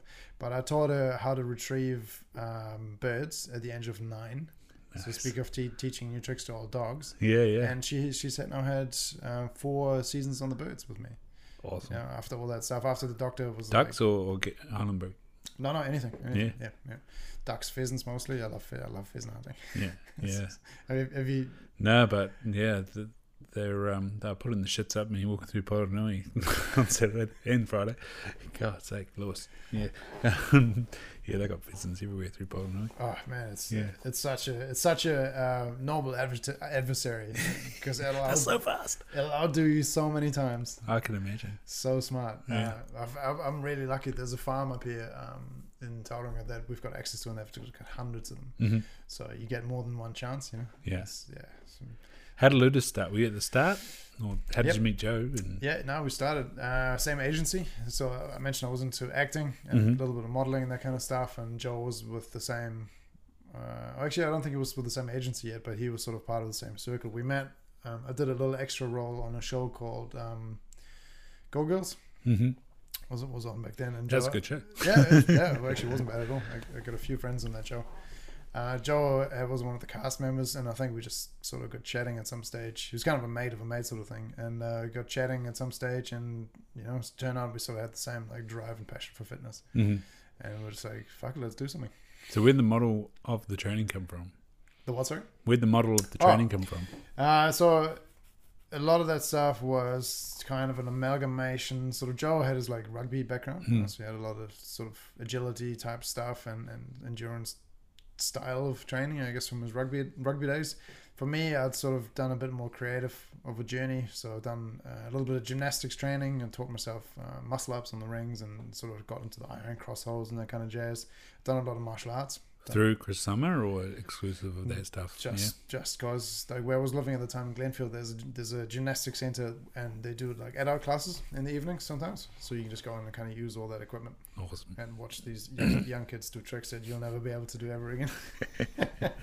My daughter's doing doing gymnastics at the moment, eh, and she's only four, so she's trying to learn how to like handstand and cartwheel. And I'm just like looking at her, going, "Man!" And like I've got rings at home, which is, she's already skinning the cat pretty good. I'm like, "Yeah, work yourself back around, girl." And but yeah, I know like she's gonna take it up pretty fast. oh yeah, man! Like young bodies, eh? It's, it's incredible what we're capable of, right? yeah. So uh, and then uh, martial arts. Done done a lot of. Um, I started Muay Thai when I was fifteen or fourteen, something like that, in Germany. Took it up when I came here.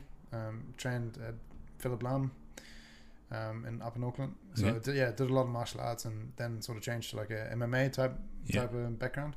I never really took martial arts too seriously. I never competed or nothing, but it gave me a really good base. You know, like I'm quite a big believer in uh, certain exercises and certain ways of moving. Just give you a much better like Yeah. stance in life. You know what I mean? And martial arts, in my my mind, is probably one of the best ways to do it. Really good proprioception, really good Yeah. um, balance, strength, movement, speed, flexibility, all that stuff. And then just a creative mind. You know, we just started coming up with stuff, right? Mm, And, and like I mean, it's funny because it sort of ultimately turned out not too dissimilar from CrossFit. mm, Um, there was only, there was a few things that we were quite determined to not do the same. We really wanted an environment that was competitive for yourself, but really supportive for everyone else. And, you know, that was really important that was definitely the vibe. Yeah. I mean, we had guys like Ruben Wiki there, Mm. who was just like the. If you wanted to draw a picture of like a warrior, Yeah. human being. Like look at Ruben Wiki when he was in his thirties. Yeah. Holy shit, dude! Like the the proportions are just perfect. You know, Yeah. built, fit, and at the same time, the nicest human being that you could ever ask for. And he would do these workouts. He would smash them out, finish first, and then go right back to the slowest person he could find, and just do it all over again with that person. And like I love that. There was so much joy in that training method where like the fittest guys would then go back and like help other people achieve the same thing again. You know, Yeah. there was, there was a really strong like family environment. You've actually brought a realization to me about my attitude uh, on the rugby field, and then also when I went to Australia and did CrossFit. Mm. And it is from being in the class with Ruben Wiki. Really? Is that right? Yeah, What's that? like going back, finding the person who's behind. Right. Um, like I've always been very fit. And that's how I managed to sort of get to a certain level of sevens. Um, was through fitness and just like being able to hold a high energy level through a whole game. You know, 10, 15 minutes of sevens. Mm. Um, and still being able to work just as hard at the end and start like yo-yo test, beep, beep test, bronco test. That that's my money. But like Yeah. fortunately for me, I'm not, you know, six foot four. I'm only six foot, and um, you know, not as fast as, as what it could have been. Yeah. yeah, and you know, in a country like New Zealand, when everyone plays rugby, if you don't quite fit the bill, it's a yeah, It's tough. you don't quite fit the bill. So you Yeah. reckon if you had been taller, you wouldn't have made it further?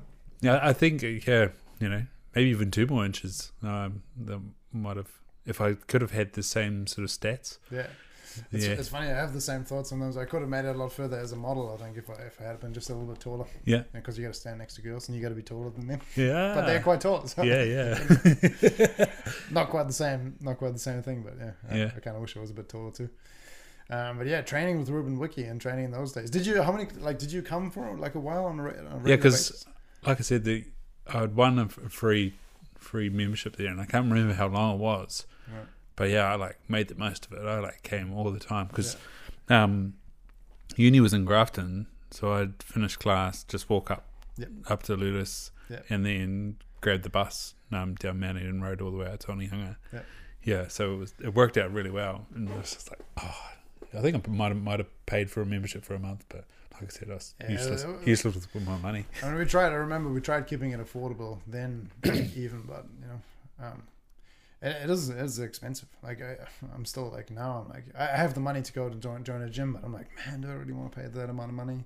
I have kettlebells downstairs and rings, and actually, I went to Mitre 10 or Bunnings or something the other day, and I saw that they were selling um, uh, they were selling like playground sets for Mhm. kids, and so they had these like eyes that are just like on a hinge, but, Yeah. but real sturdy stuff, and like and yellow like handles that you Mhm. put onto like a, like a playground set. And I was like, sweet. So I picked that stuff up and I screwed it onto the rafters on Yeah. my, you know, in my, garage. And that's kind of what I do my chin ups and leg raises and, and one hum, hangs and that kind of stuff on. Yeah, nice. Yeah, my my garage is not quite tall enough, so I've just got a low ring set up and Yeah. yeah, do like ring rows and, and dips and um, yeah, I'll just rig it up a little bit and do skin the cat every now and again. And Yeah. Yeah, I blew out my Swiss ball the other day, so now I've started doing my ring rows with my feet on the Swiss ball, just create a little bit of unevenness and stuff, and then I can do from seated into a muscle up, but not not reps or anything like that. And Yeah. yeah, I've tried I've tried it from a hanging ring, and I'm like, mm, nah, I still can't do that. Do you, do you find, um, how do you find fitness translates into hunting? Yeah, hard. Um, like when I trained and did an ultra, unfortunately I got patellar tendonitis and IT, Yeah. ITB stress. Yeah. Um, so yeah, climbing up the hill was amazing, and then I took like ten steps down the hill, and it was like ah. but it, um, was that the hunt? No, yeah, I didn't do much hunting that one. Um, but yeah, I went back about a month later when it had gone, and yeah, I had, that was the time I got across two deer, climbed that big spur up into where that stag was. Like, yeah, so I can definitely see how extreme endurance fitness, running in particular, if you're not injured, can be super valuable and give you the confidence to attack spurs. Like Mhm. that's how I've, I sort of thought I was feeling at the moment. Like I've been doing Tauhara once a week. I went down and did Roys Peak um, and, and ran a lot of that Roys Peak, ran most of the way down. Actually, yeah, pretty much the whole way down, um, even when I had blisters on my feet. Um, and so then when I went on the weekend, I thought I would have been good. But the thing that tripped me up was the three hours walk in with the pack on my back Yeah. wrecked me. Uh huh. And then the three hours out with the pack on my back just nearly killed me. And I was like, ah, this this is such a hard balance. It is a hard balance, right? Like cardiovascular fitness and like muscular endurance and strength. And uh, have you you ever seen a, an Atlas trainer? Atlas trainer. It's like a backpack, but it's got Oh, like, I know what you're talking about. Yeah, right, yeah, yeah, the yeah. bar, and you, can, you can put like a 20 kg or multiple Yeah, plates on it. Ah, man, I really want to get one of those because I think that style of training, where you're Yeah. carrying something heavy like up a hill, there's not really anything that you can train for other than actually doing that thing. yeah, hard. Yeah, I know um, Mike McCormick does a lot of pack walking. Yeah, and yeah, it was something that I had in the back of my head to do one every month, which yeah, and like Clay Adam carries his pole as well with his pack. Oh yeah, and yeah. he was up up walking the other day. I was like, I need to do more of that after the weekend. yeah, After the weekend. and I, and I and I don't know how much of it was on Friday morning. Um, part of this bloody Circle of Savages thing was a farmer's carry, and I did it with 25 kgs. I don't know whether I like blew out my core and shoulders, and Traps. And traps. Yeah.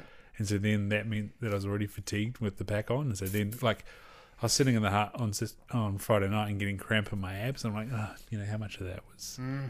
was I blown out the my major movers, so then I had to recruit all these other smaller ones and stuff like that, and just fatiguing. And, Tough, tough getting it right, eh? yeah, but that's cool. Like, it doesn't matter. Like, Yeah. that's another training experience, basically. Yeah. And, and like I say, if you can keep consistent and, and train all those little modalities and energy systems, then then it's quite good. For sure. And that's why that's why I kind of did like sevens slightly more than fifteens was because it was such a dynamic energy system. Like it's so powerful, but Yeah. then at the same time, this like um, sort of almost VO2 max endurance type Mm. level thing. Yeah. And I really thought that the- Bronco or the or the yo-yo test really correlated to a game of sevens. Yet it wasn't. Re- neither were really that applicable to a game of fifteens. Yeah, yeah. Yeah. You you don't do any of that stuff anymore. Nah, I got a bad concussion. Oh, really? yeah, I played another season when I was in Australia, but yeah, I probably shouldn't have. Yeah, it's funny how when you go back, like I, I sort of tried picking up martial arts again several times and got put on my ass, got sort of knocked out only for a split second, and I was like, you know, I'm done getting punched in the face. Stop that. And then got back into jujitsu with my younger brother, who's a who's a wizard. He's just dominating, um, but he's 15 years younger than me, so he's Yeah. just slaying at, at that age. You know, 20. What is he? Six. And I just got into that and, and I um, got a guy into a really beautiful choke. So chuffed with myself for setting it up. Rolled him over, got him to the choke. Big guy, you know, big shoulders. And my knee went, Oh shit! like, it went, and the guy was like, shit, just rip your pants, bro? I'm like, he was you know, in my triangle. I was like, no, that was my knee. Got up. I was like, oh, for fuck's sake. Like, that's that's it. Yeah. That's, that was me. I'm done. yeah. Sucks, man. Getting older kind of kind of blows. how, old are you now? Thirty-four. Yeah, Yeah, 39, 39 this year. Yeah. turned thirty nine. Yeah, you gotta you gotta approach this stuff differently. Yeah, like I mean, I like I'm a believer in obviously like staying fit. Into uh, it's like um, uh, use it or lose it, right? Mm, I think mm. if you stop, I think you your body's just like okay, we're done. That's, that's what's cool with Darren's. I guess it's his next decade.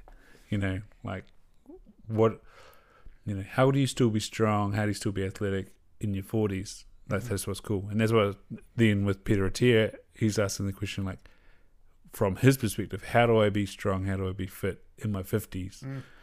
Um, and but he's also got Peter Attia's got the mindset of how do we be get off the ground when we're in our nineties? How do we lift a child above our head when we're in our nineties? You know, I think he even talks talks about like the la- whatever the last decade of your life is.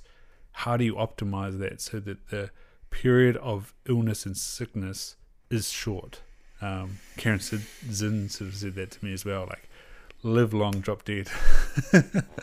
Ideally, right? Yeah. Yeah. Or like have have a s- small amount of time, um, like Being ill and being disabled. ill and Yeah. like hospice ridden or whatever. Yeah, for sure. Yeah, Yeah, and I mean, none of that appeals to me. Like being, being like, like I was just talking to a friend, and she's like, "Oh, my grandma just turned hundred. It's just like, what's her state? Oh, she's in a wheelchair, and she's this and that, and she's and she's just plotting. I'm like, man, why would you? Mm. Wouldn't you just rather be like, okay, let's go? Like, Mm. come on, this life's done. There's, there's nothing about being in a wheelchair that appeals to me. Yeah. Nothing. And and that's why I definitely f- fine with people who are in their like late eighties and nineties that I get as patients. They're incredible people. They're so sprightly, but um, that seventies block, eh? There's so much illness in that seventies block, and yeah, it's it's rough to watch. Yeah, What like with all and sixties even's even worse. You're like, oh god, man. Yeah, I mean, it's, uh, yeah, I mean that's like I'm now next year, this year, end of this year, I turn forty, and it's like the doctors start looking at you, right? Yeah. As of that age, it's funny. Like I hate. Yeah, my doc- girlfriend got asked for blood tests, and she's like, "Why did I have blood tests?" I was like, "You're 35." Yeah, that's right. You you, you just crossed the, the threshold. yeah. I hate going to doctors anyway, so I have unfortunately very little faith in the sort of allopathic model that we tend to operate. I, find a lot of doctors very like they just don't care. Yeah. It's like And that, that was, what was quite funny for, for me, like from listening to Peter Attia, just like using the app, requesting like a blood panel, and I think I don't know. I would have loved to have like got some kickback or pushback from the GP. Like some of the practice nurses have asked me, like, "What do you want those for?" yeah, And I'm like, "Because I want to track them. Yeah. I want to know that. So like when I do get a 35, it's like that's like the rule, like benchmark. Like, hey, what's your what's your five year, ten year cardiovascular risk factors like that? Yeah, but it's yeah. like I already know them. Like I tested this thing ApoB, and it was good. And I was like, oh, good. My like cardiovascular risk factors are, are good. My diabetes risk factors are good. My infl- inflammation is good. Um, yeah, my kidneys and my my liver is working. So that's that's all good. And yeah, and so I want to try and build up like this six monthly record over time. That you know, but it's not seeing a doctor. no, Yeah. no, it's it's almost like doing your own. Yeah, testosterone as well. Looking at testosterone. What's what's yeah, that like? that's an interesting one, man. Testosterone. Do you um do you take any supplements for that, like No, like pine pollen or something? no, no. I um, yeah, pine pollen. That's a that's a you're another person. Um, I keep meaning to harvest them. Like they're Yeah. so abundant. so um, yeah, Adam Jackson, uh, Alpha Jack. He he is pretty good at harvesting harvesting it. I think he's down in Turangi now. He Okay. was up here for a while. Yeah. Um, yeah, he's got a good method. I must There's a-. Have you heard of? Um, uh, I should have thought of this before I said this. What's his name? There's a guy down south. Um, I actually know him. He's based in Albert Town. I went Oh, yeah, I know who you're talking about. You know what I'm talking Yeah, about? yeah. He runs like a men's Yeah. thing. So the guy that took him, Greg Emerson, um, I've had him on three times. Yeah, he's he was an integrative practitioner in um sort of Gold Coast for a while there. Mm. Um, he's gone back to emergency medicine now. Um, Okay. But yeah, he's sort of taught him how to do that. Okay. Jeez, what is his name? Yeah. I know who you're talking about. He, he, he was on early in, on the one of the early episodes as well. Oh, you had him on. Yeah, Okay. yeah, way back 2017. Yeah, I got you. Yeah. Cool guy. I like his. I like his um, sort of take on it. Yeah. Self reliance, you know, a lot of cold water stuff. He actually, we, we he was like, ah, because we, it's, I mean, it's funny, right? Now, now, like we connected through Instagram. I, Yeah. I connect through so many people through Instagram. Such a connection tool. It's like become like the new like phone number. Yeah. I connected with him uh, through Instagram, and he was like, "Hey, you should come to my place. I'm in Albert Town, and we'll do like a cold water float." I Yeah. was like, "Oh, that sounds good." So I was kind of really into like that, sort of getting to cold water at the time, and uh, we did a. So we his idea was like running from his house up the Clutha River, Yeah. which is like pretty much just above freezing at all times. Run up the Clutha River, uh, and then float back down, and then run back to the house. Yeah. Cool idea. Yeah. But we started running and we just kept running. And I sort of looked at him at some stage and I was like, bro, are we good? We're like, how, how far are we going to float? And he was like, oh, anytime. And I was like, okay, now it's good. Because we'd been running for like a while. Yeah. Yeah. He was like, oh, no, she floats pretty quick. I'm like, okay. Hopped in this like freezing cold water, you know, instant. And he was like, cool as a cucumber because he does it all the time. Yeah. And then we floated down this freaking river. And he's like, oh, just don't try not to hit any boulders. That's the only dangerous part. I'm like, okay, cool. So like trying to control my breathing while like going into like like a, approaching like hypothermia quite quickly, uh, and trying to dodge boulders in the river. And I remember just like popping out of the river, and I was just like, you know that you know that sense when you like know that you've kind of done something that you shouldn't have. Yeah. I was like, I'm too cold, you know. Ran back to his house and was like, oh, yeah, have a quick shower. But I didn't want to be like super. Uh, if it had been my house, I would have sat in that hot shower probably for like an hour, you know, like just to try. Yeah, and this that's the thing. The water doesn't really help. You got to like get this this way. The run would have done you good. Yeah. Yeah. Uh, I've done a, done a few sessions with Nigel Beach. He, he both here in Hawke's Bay, and you know that's like one of the things he talks about. That rebound hypothermia is no good because you get the rush to your skin, and then it comes back to your heart, and you're like, Ooh, Yeah, shit. ooh, that doesn't make you feel very good. Yeah, yeah, Uh, but yeah, I, could, I never really warmed up properly, and I slept in my truck that night. You know, I was, Oh, shit. I was shivering all night. Like it wasn't a wasn't a wasn't a cool experience. But I should have just pulled the pin earlier on that run. yeah. and it, it's what's messed up about the Clutha River. Like Lake Wanaka's not too not too bad, but yeah, once once it hits Clutha River, but you know it, it does fluctuate. Like even Lake Taupo, difference between what it is like right now and when it was when I was swimming there, and I think I started doing that in August or or September. It was pretty bloody cold. Um, Ryan Nicholson who came up came up from um, Carterton, he jumped jumped in and he had a whoop strap on and he watched his heart rate just go.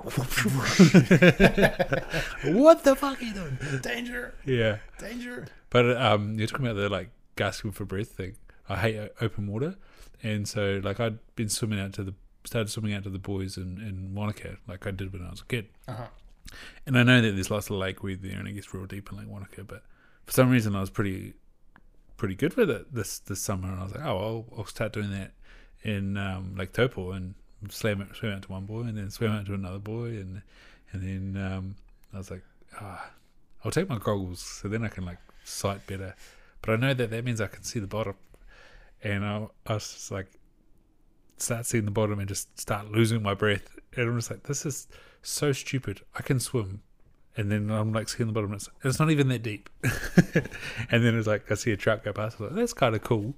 And then um, yeah, then I'm swimming along between the buoys, and it's just these massive forests of lakeweed that are like right there in my face that I'd be blissfully unaware of. And, and again, I'm like, I'm like, chill the fuck out, man. yeah, Yeah, I mean it's good for you, right? Like it's good for you to go to that stage. Uh, water to me definitely like brings up a, a, that same like it's a particular kind of fear, you know. yeah. I, I, I um What lies beneath?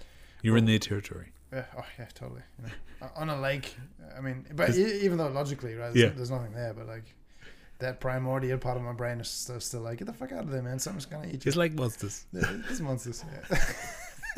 Yeah.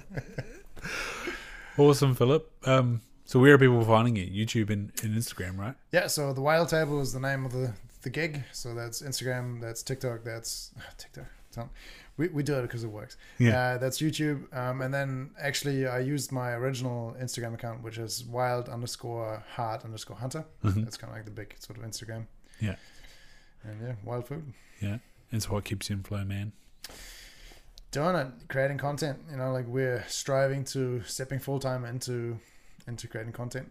So, Awesome. and we've got a lot of exciting stuff happening. There's there's guys coming here from overseas. There's there's a lot of local guys that I want to tee up with this year. So we're just, I'm just amping to like get out there and do more. Yeah. So is it like entering a creative space is just like I'm doing, continuing doing, and I'm just like you're losing track of time. Yeah, no, totally. I, it's that's that's where my my creativity is, my flow is at. And, you know, like being in the role of a presenter as well. Like I Mm. wanted to be an actor. I couldn't really. I wasn't a very good actor, but being in front of the camera was was kind of a big draw card. And now doing it in a presenter role, it's I'm like, okay, great. Like there's a lot of growth in this for me, and I, I really I really enjoy it. Like looking back at the the finished product as well, and you know, when Cheska has done her like magic with the editing, and then just like having this like product Yeah. that's like on YouTube, and you kind of go back through all these episodes and see what you've done. Like to me, it's just it's it's really really a, a, a big thing for me. Awesome, man. Thank you so much, Philipp. This is delicious. Cheers. And uh, yeah.